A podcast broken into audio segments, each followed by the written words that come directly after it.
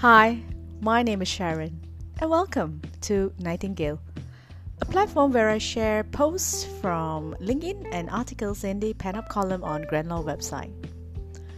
I hope everyone is safe and well. In this episode, I'd like you to join me as I begin my story, which possibly for many of you, a throwback scenario of an examination hall. Let's roll back. We walk into a hall of thousands of students. "Good morning, ladies and gentlemen," the chief examination invigilator greeted. He went on confirming the subject paper we were sitting for and the standard examination rules. Then he finally said, "And you may begin now."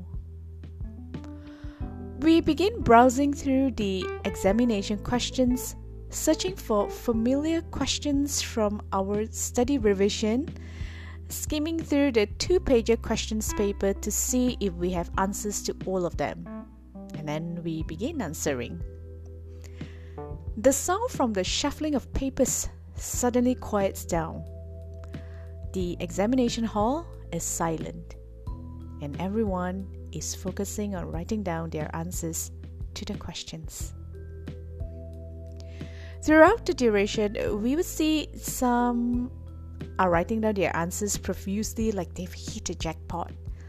Some are pressing the back tip of their pen against the temple of their head, trying to squeeze the right answers out. And some are calmly reading through each word and writing preciously. Such is the atmosphere.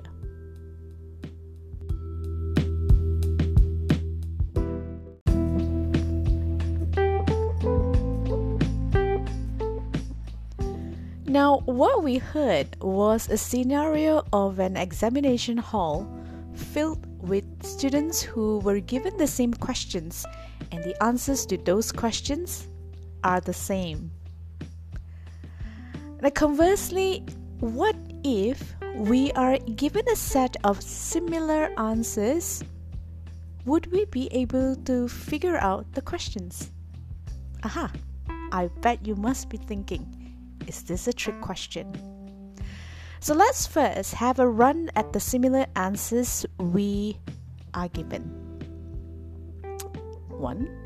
Get a university degree in your 20s or by your 20s. 2. Get a job in a big corporation in your 20s or by your 20s. Climb up the corporate ladder using your uni degree by 30s and assume some high-ranking roles. 4. If you are in business, make it huge in money and people by 40s. Get married and have kids by 30s. 6. Buy a house and own a flashy car by your 30s. 7. You must always have a job, even if you hate it. And 8. Get your life sorted by 30s and retire to enjoy life by 50s, perhaps. I bet these must sound so common to most of us. But have we ever thought, perhaps life is not some centralized mechanism in which we operate? All of us are living souls that sets out to conquer our own living. In that journey, we are prescribed with different questions prompting different answers in life. Possibly, these could be the answers some of us are looking for. Continuous learning charting from creativity, practical and or academic. Be a leader without a title. Building on life experience. Living with less is more. Crafting work of passion for free living. And get our life sorted as we go. Now, the questions leading to Those answers come in different forms, mostly from the situations which arose or the circumstances we are positioned in. But these answers have no deadlines. So why are we constantly chasing after the same answers as everyone else when all of our deadlines are different? It does sound absurd, doesn't it? Can we for a moment imagine a world of free living, adhering to our self-purpose instead of conforming to the answers preset for us?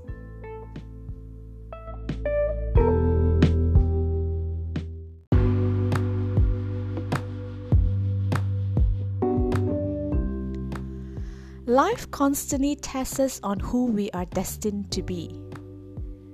Life constantly tests us on our resilience in coping through rough moments.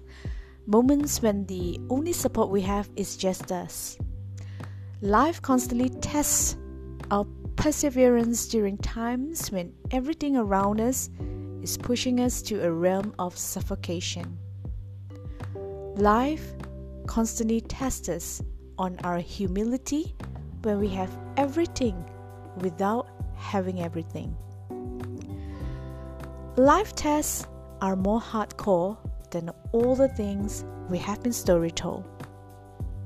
Life is very much unlike the examination hall that hands out the standard questions that requires the same answer. Instead, life could be the question itself. So I'll leave you with these words. Time to focus on our test papers because everyone else is busy focusing on theirs. The full writing of this episode is available in the pen-up column on grandlaw.biz. Follow me on LinkedIn for recent posts and for some inspirational beeps. My Instagram is beeping through handle name Nightingale_SharonC. I thank you so much for listening and always keep safe. Bye-bye.